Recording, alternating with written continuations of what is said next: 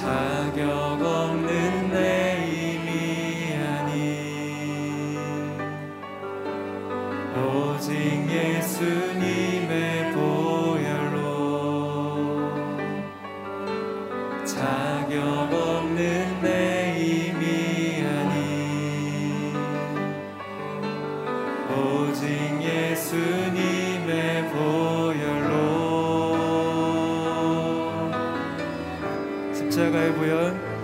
십자가에 보여 완전하신 사랑.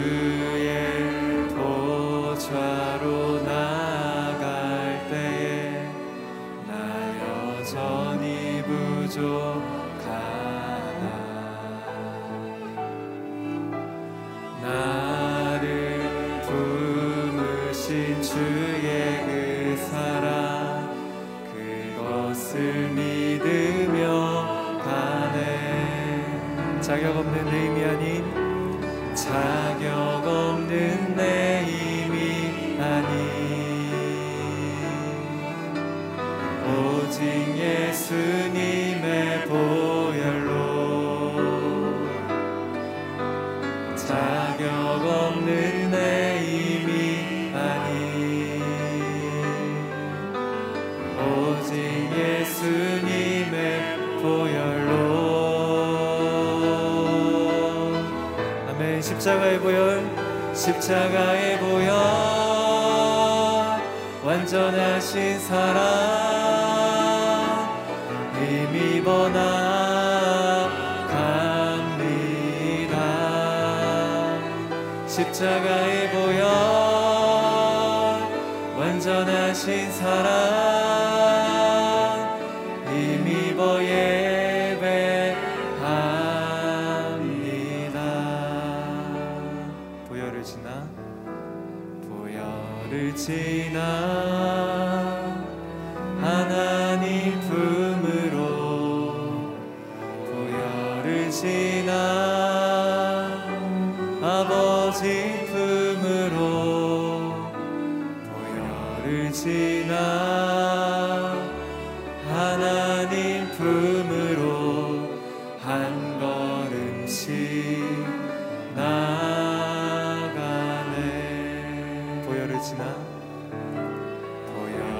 지나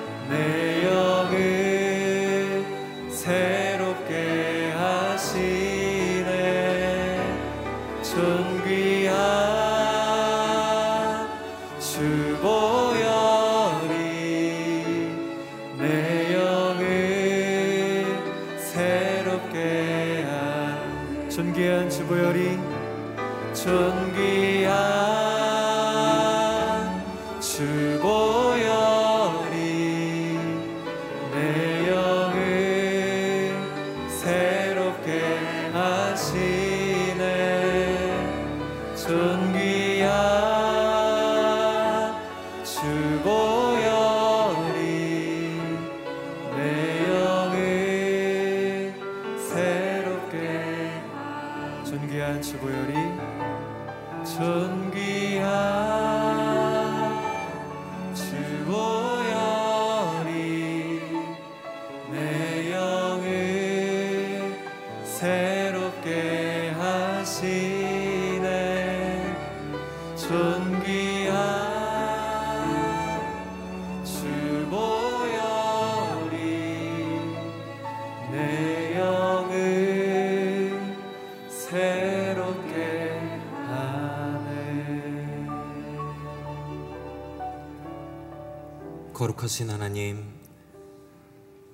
귀한 주보, 주보혈이 우리의 영을 새롭게 하는 줄을 믿습니다.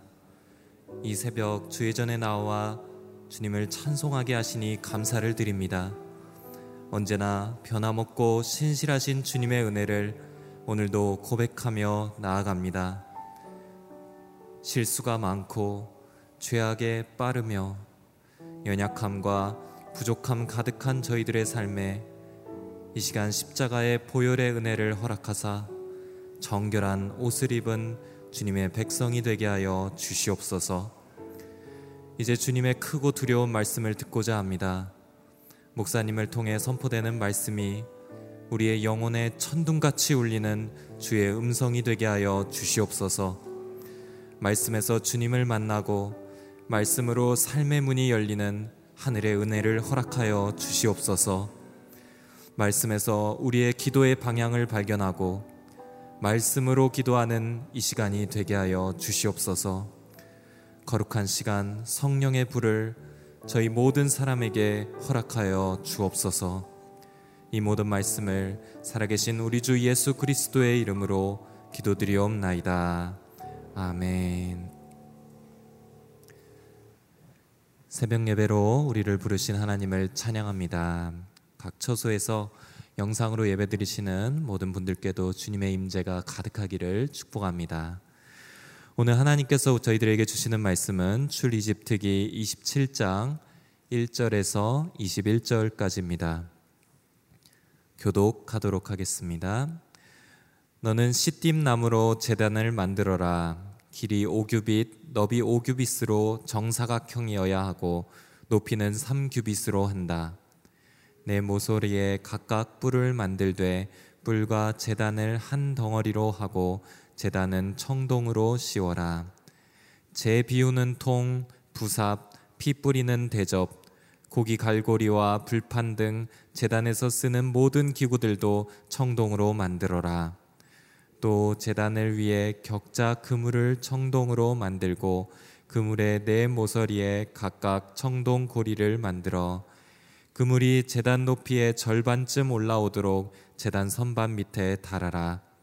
재단을 위해 시띠나무로 장대를 만들고 청동으로 씌워라. 장대를 네 고리에 끼워 재단 양쪽에 두고 운반할 것이다. 재단 위에는 아무것도 없게 하여라.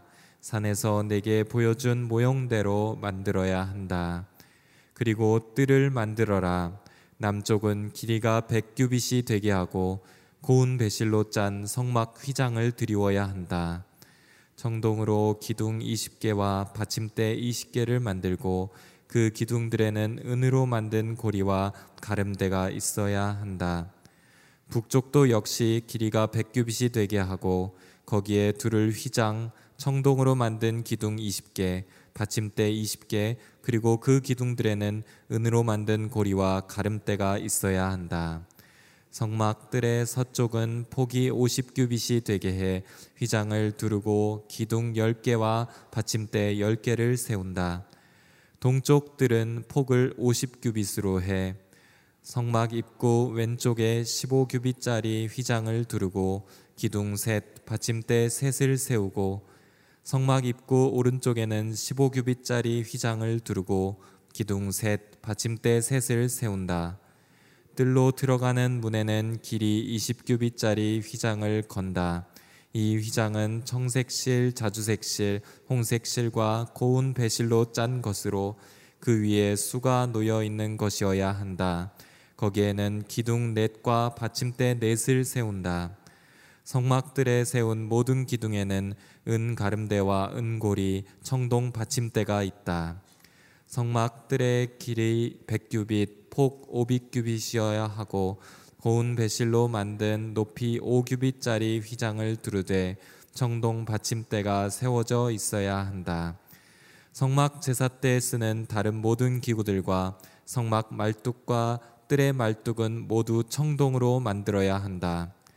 이스라엘 백성들로 하여금 올리브로 짜낸 깨끗한 기름을 등잔용으로 내게 가져오게 하여 등불이 항상 켜 있게 하여라. 같이 읽겠습니다. 아론과 그의 아들들은 증거궤 앞에 휘장 바깥 회막에서 저녁부터 아침까지 여호와 앞에 등불을 켜 놓아야 한다.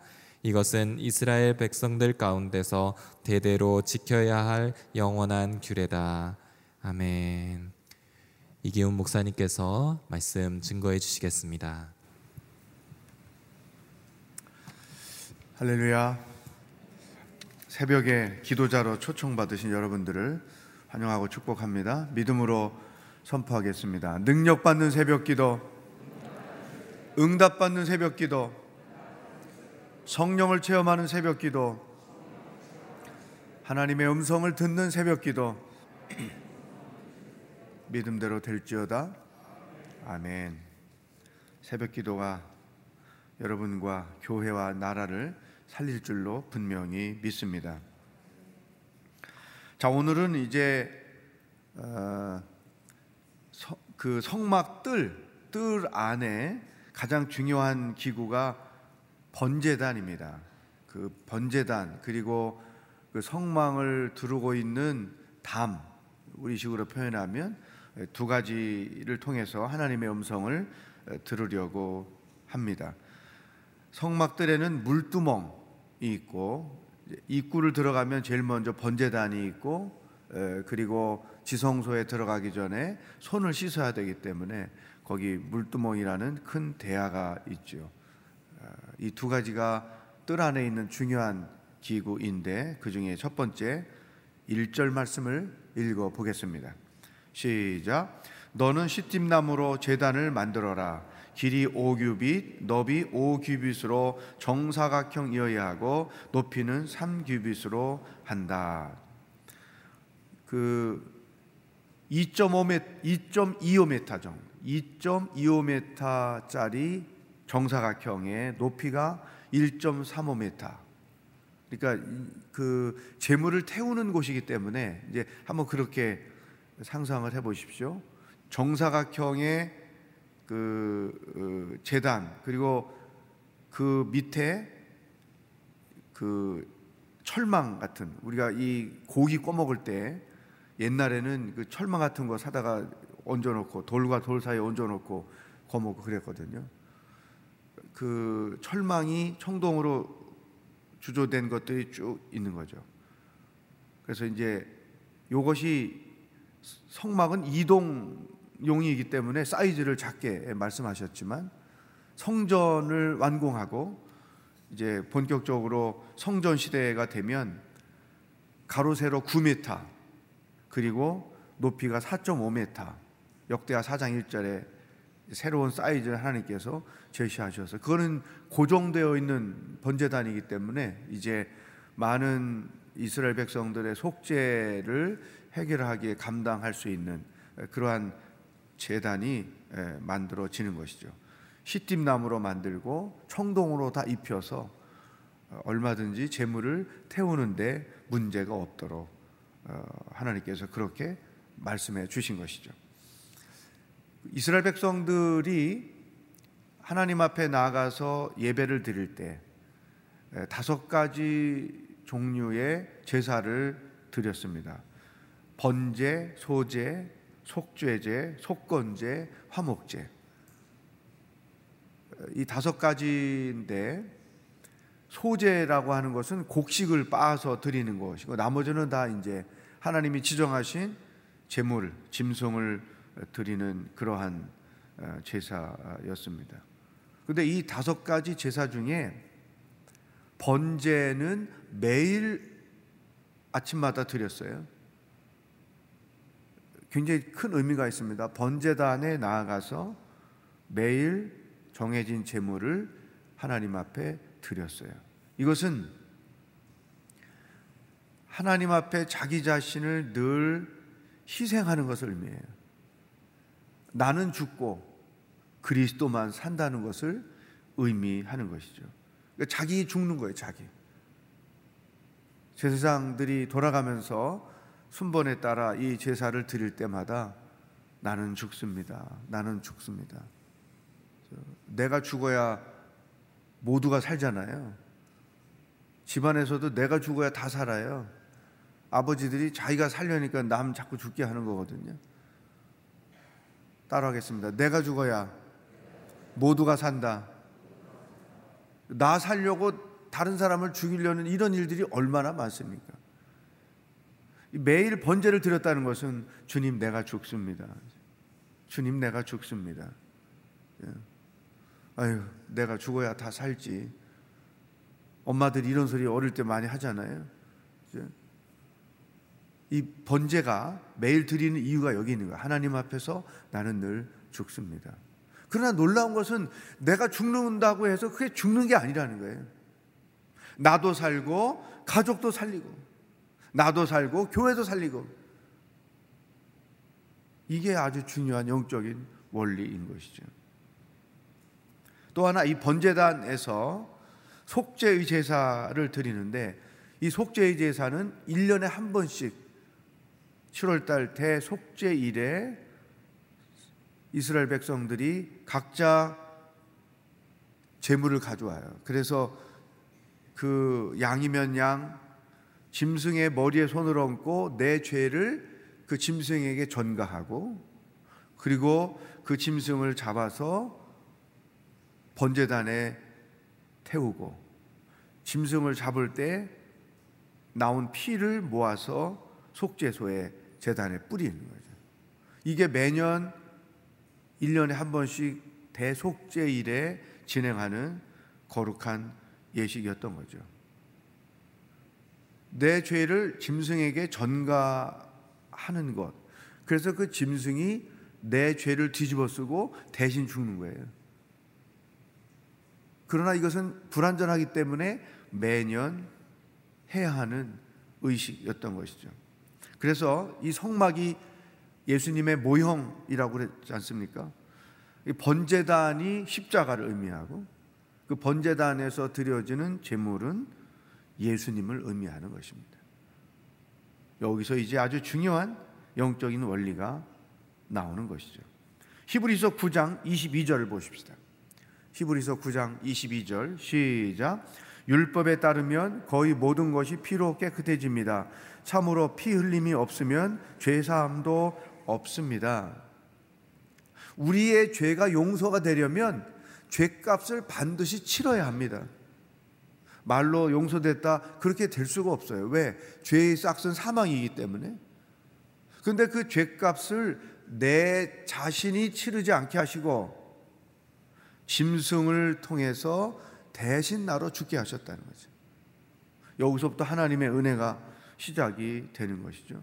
그러니까 누군가 이 피는 생명인데 그 생명이 대신 본인이 죽든지 대신 죽든지 그 죄값을 치르지 않으면 결코 죄에서 사함을 얻을 수가 없다. 히브리서 9장 7절 이렇게 말씀합니다. 시작. 그러나 두 번째 장막 안에는 대제사장만이 1년에 단 한 번 들어가는데 피가 없이는 절대로 들어가지 못합니다. 이 피는 그 자신을 위하고 또한 백성이 알지 못하고 지은 죄를 위한 것입니다. 사람들이 와서 그런 의식을 거치면 나중에 대제사장이 모든 백성들의 죄를 가지고 어, 지성소에 들어가서 하나님 앞에 속죄 행위를 하게 되는 것이죠. 성경학자들에 의하면 이 대속죄일 주간에는 예루살렘이 불고기 냄새로 가득 찼대요. 왜냐하면 번제단에 재물을 다 태워야 됐기 때문에 그 냄새가 뭐 그 일주일 한 달 진동했다는 거예요. 그만큼 이 속죄의 제사를 드리는 일이 범국가적인 일이고 한 명도 예외 없이 모두가 참여해야 되는 일이기 때문에 규모가 굉장했던 것이죠. 그러나 그것은 불완전한 것이기 때문에 매년 치러야 되는 속죄의 행위였었습니다. 그러나 히브리서 9장 12절 예수님을 통해서 이런 놀라운 역사가 나타난 것입니다. 시작. 그는 염소와 송아지의 피가 아닌 자신의 피로 단번에 지성소로 들어가셔서 영원한 구속을 완성하셨습니다. 대제사장들은 자기가 죽는 게 아니고 짐승이 대신 죽어준 죄를 주님 앞에 나와 회개를 했는데 예수 그리스도 그분은 자기 몸을 속죄의 제물로 드리심으로 영원한 우리들의 죄를 용서하게 하셨다는 거죠. 이례적이었던 제사를 영원한 제사가 되게 하시고 이례적으로 용서를 받게 했던 것을 영원히 용서받게 하는 희생 제물이 되셨다. 여기에서 대속이라는 용어가 나오는 것입니다. 영어로 말하는 substitution, 대속의 원리. 음. 그, 이, 그, 구기 종목 할 때, 외국에서 하면 선수 교체 그럴 때, 링, 그, 아나운서가 큰 소리로 얘기하는 substitution, 넘버 9 to 7뭐 이런 식으로 9번 대신에 뭐 7번이 들어가서 뜁니다. 실력이 없거나 환, 몸이 다쳤기 때문에 이 사람을 빼내고 대신 누가 들어갑니다. 이거죠. 이 대속의 원리는 죄값을 내가 지불해야 되는데 옛날에는 짐승이 대신했어요. 근데 이게 불완전해요. 예수님이 대신 지불하신 거예요. 내가 죄는 짓고 내가 죽어야 되는데 예수님이 내 대신 죽어 주신 거예요. 이게 대속의 원리예요. 이 기독교 신앙의 핵심인 것이죠. 여러분, 이 내가 지은 죄, 내가 죽어야 되는데 예수님이 대신 죽으셨습니다. 이 대속의 원리를 알아야 본격적으로 신앙생활이 시작이 되는 거예요. 왜냐하면 내 대신 죽으신 예수님을 생각할 때 두 가지가 항상 우리 마음을 지배하는 것입니다. 첫 번째는 하나님의 은혜라는 거죠.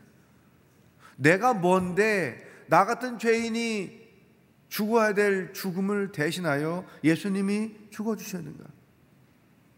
또 하나 하나님의 사랑인 거예요.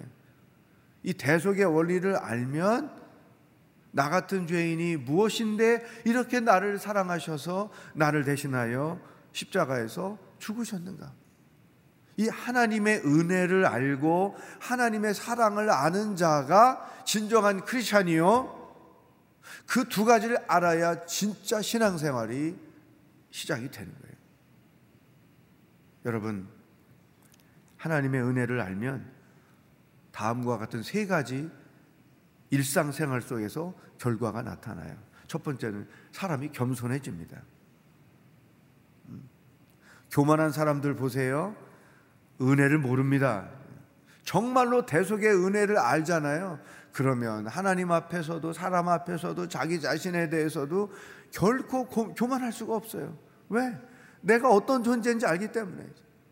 주님의 그 은혜와 사랑 때문에 살아있는 자가 뭘 잘했다고 큰 소리치고 사람을 업심여기고 자기를 주장합니까? 은혜를 모르면 사람은 교만해져요. 은혜를 알면 겸손해질 수밖에 없. 억지로 되지 않아요. 그냥 자연적으로 겸손해질 수밖에 없어요. 두 번째, 이 대속의 은혜를 알면 하나님 앞에 감사할 게 많아요. 일상적인 것에서부터 시작해서 감사의 고백이 많이 나타날 수밖에 없어요. 세 번째, 그렇게 되니까 어떻게 됩니까? 그 사람의 삶의 질이 높아질 수밖에 없어요. 여러분, 우리가 하나님께 영광을 돌린다고 말할 때 뭔가 하나님을 위하여 많은 것들을 헌신해야 영광을 받는다고만 생각해요. 또 내가 열심히 수고하여 번 돈을 하나님의 필요에 따라 드릴 때 하나님 영광을 받으신다. 오케이. 그것도 영광을 받으시죠. 주님을 위하여 교회를 위하여 많은 봉사를 할 때 하나님이 그것을 통해서도 영광을 받으세요. 그러나 한 가지 더 있어요. 우리가 신실한 크리스찬으로 행복한 크리스찬으로 수준 높은 크리스찬으로 사는 것 우리의 그 삶도 하나님께 영광이 되는 거예요. 여러분 장가든 아들이 시집간 딸이 행복하게 살 때 이보다 더 큰 효도가 어디 있습니까? 똑같은 원리예요. 우리를 위하여 대신 죽어주시고 우리를 살리셨는데 그러한 우리가 하나님 안에서 자유하며 주의 뜻을 행하며 은혜를 알고 겸손하며 이렇게 수준 높게 살 때 하나님이 내 삶을 통해서 영광을 받으신다는 거예요. 생각해 봅시다. 내 삶은 하나님이 영광을 받으심직한가? 내 삶의 수준이 과연 하나님이 기뻐하시는 수준인가 생각할 필요가 있습니다. 두 번째, 이제 성막을 만들었으니까 근데 이 성막을 두르고 있는 담이 필요합니다. 구절 말씀 읽어보겠습니다. 시작. 그리고 뜰을 만들어라. 남쪽은 길이가 백규빗이 되게 하고 고운 배실로 짠 성막 휘장을 드리워야 한다. 이제 성막 뜰을 만들려면 당연히 담을 만들면 그 안에 뜰이 만들어지는 것이죠. 그러니까 어, 지난번에 첫날 그림을 보여주셔 보여드린 것처럼 성막이 있고 그 다음에 그 성막을 두르는 큰 담이 쌓여져 있는 거예요. 이 담 사이즈가 어, 길이가 45m 그리고 이 좁은 그것이 22.5m 상상해 보세요. 45m, 22.5m 사이즈로 60개의 기둥을 세워서 그 기둥에 담이 만들어지게 해서 이제 이 지성소 성소를 구분하는 역할을 하게 하는 것이죠. 자, 이, 이 성막 그 뜰을 구성하는 이 담이 어떤 역할을 하느냐 그것이 중요하죠. 이, 이 담은 하나님 임재하시는 거룩한 곳과 세상, 죄가 많은 세상 이것을 구분하는 역할을 하는 것이죠. 하나님의 임재가 이 성막 안에 있었기 때문에 이것은 우리의 구원의 기준이 되시는 예수 그리스도를 의미하는 것입니다. 여러분, 세상은 두 부류로 나뉩니다. 백신을 맞은 사람과 맞지 못한 사람. 또 하나 예수 그리스도 안에 사는 사람과 예수 그리스도 밖에 사는 사람. 성막들 안에 사느냐, 이 뜰 밖에 사느냐. 그런 의미죠. 이것이 이제 신약에 와서 예수님으로 바라보면 예수 그리스도 안에 사는 사람, 예수 그리스도 밖에 사는 사람. 이 기준이 예수님이라는 거예요. 사도 바울이 이런 표현을 많이 사용했어요. 빌립보서 4장 1절 말씀을 함께 읽어 보겠습니다. 시작. 그러므로 내 사랑하고 사모하는 형제들이여 내 기쁨이며 면류관이요 내 사랑하는 여러분들이요 이와 같이 주 안에서 굳건히 서십시오. 주 안에서 굳건히 서십시오. 예수 그리스도 안에서 굳건히 살아라. 어떻게 이게 가능할까요? 어떤 상황에서도 하나님의 능력을 신뢰하고 하나님의 약속을 신뢰하는 거예요. 그러면 흔들리지 않고 예수 그리스도 안에 우리가 굳건히 서 있을 수 있다는 거죠. 또 빌립보 4장 2절 시작 내가 유오디아에게 간청하고 순두계에게 간청하니 주 안에서 같은 마음을 가지십시오. 주 안에서 같은 마음을 가지십시오. 그리스도 안에서의 연합을 의미하는데 이것은 어떻게 가능할까? 예수님을 공통 분모로 삼는 거예요. 모두가 다. 주님을 위한 것이라면, 목적이 주님을 위한 것이라면, 방법은 얼마든지 양보할 수 있다. 이것이 주 안에서 같은 마음을 품는 방법이죠.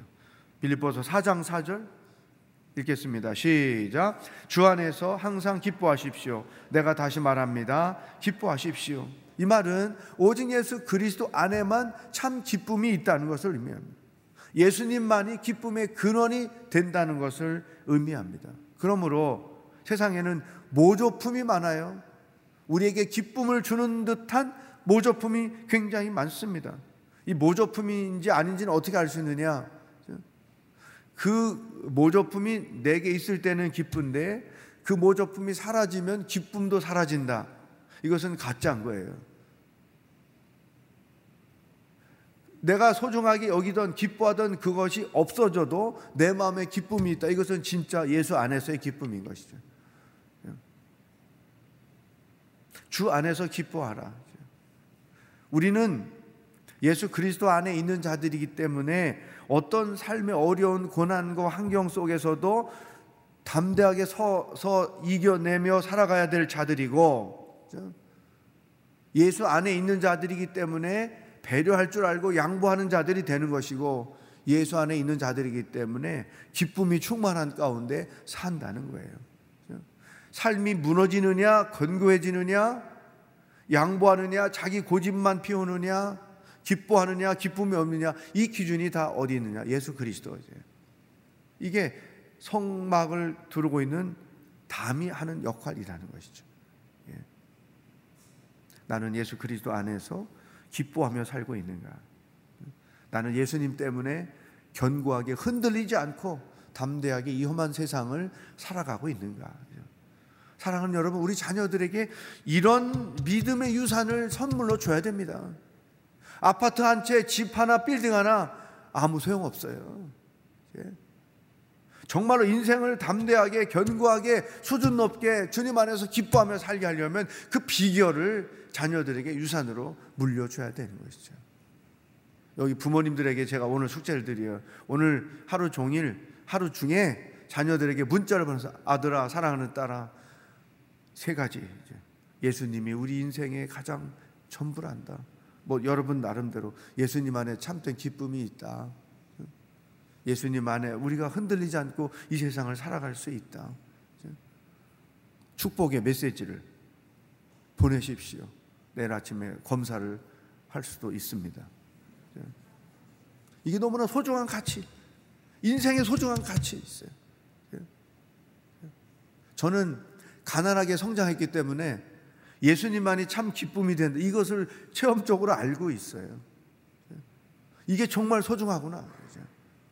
음. 오늘 두 가지 말씀 우리에게 주셨어요. 대속의 은혜를 아는 신앙인이 되어야 한다. 예수 안에 산다는 게 얼마나 소중한 가치인지를 알아야 한다.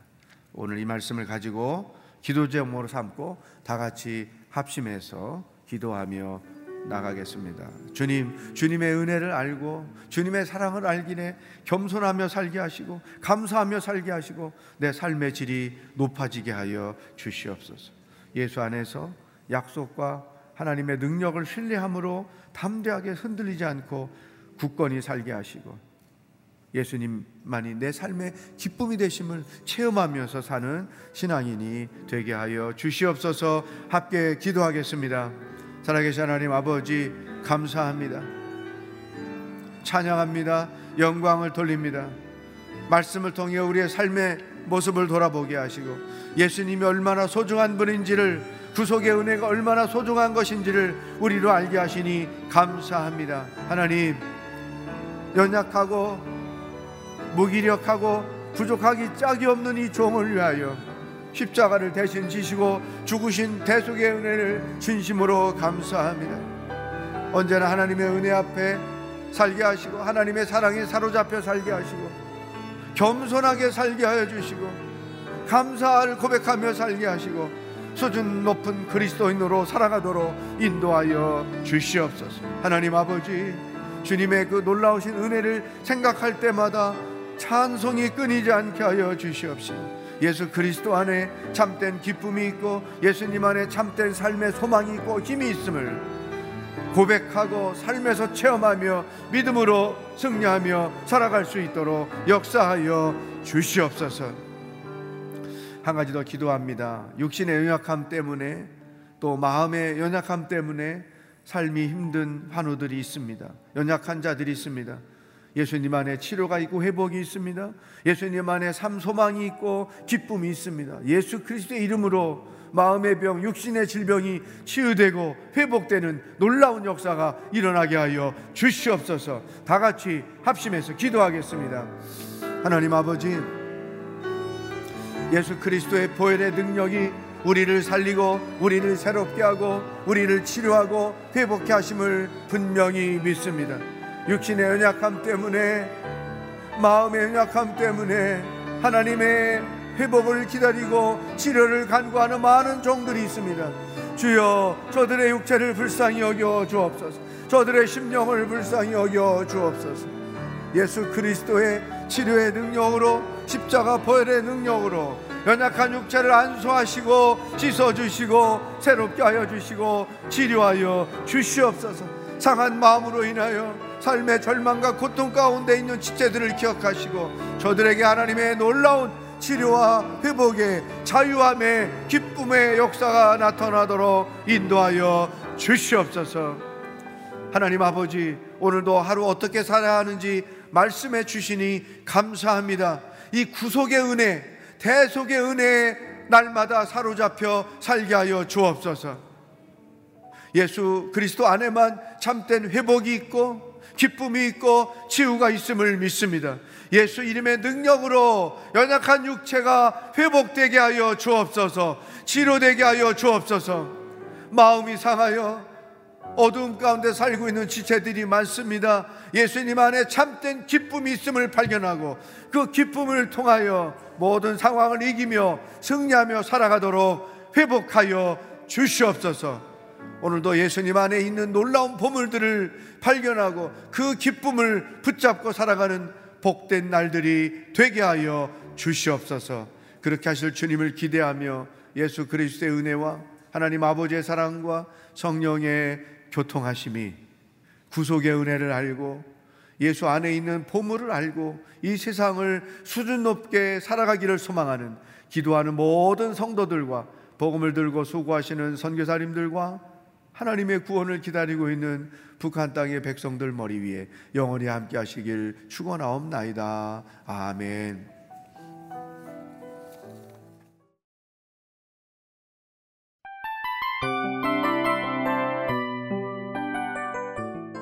이 프로그램은 청취자 여러분의 소중한 후원으로 제작됩니다.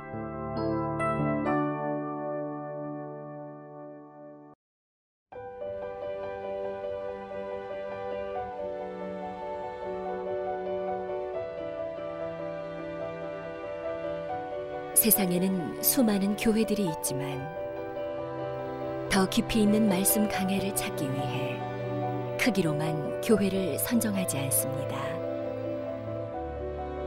보다 좋은 영적 콘텐츠를 더 많이 나누기 위해 방송비를 받지 않습니다. 1년 365일 복음만 전하고 싶어서 우리는 광고를 하지 않습니다. 온누리의 복음을 땅끝까지 CGN TV와 함께 땅끝 성교사가 되주세요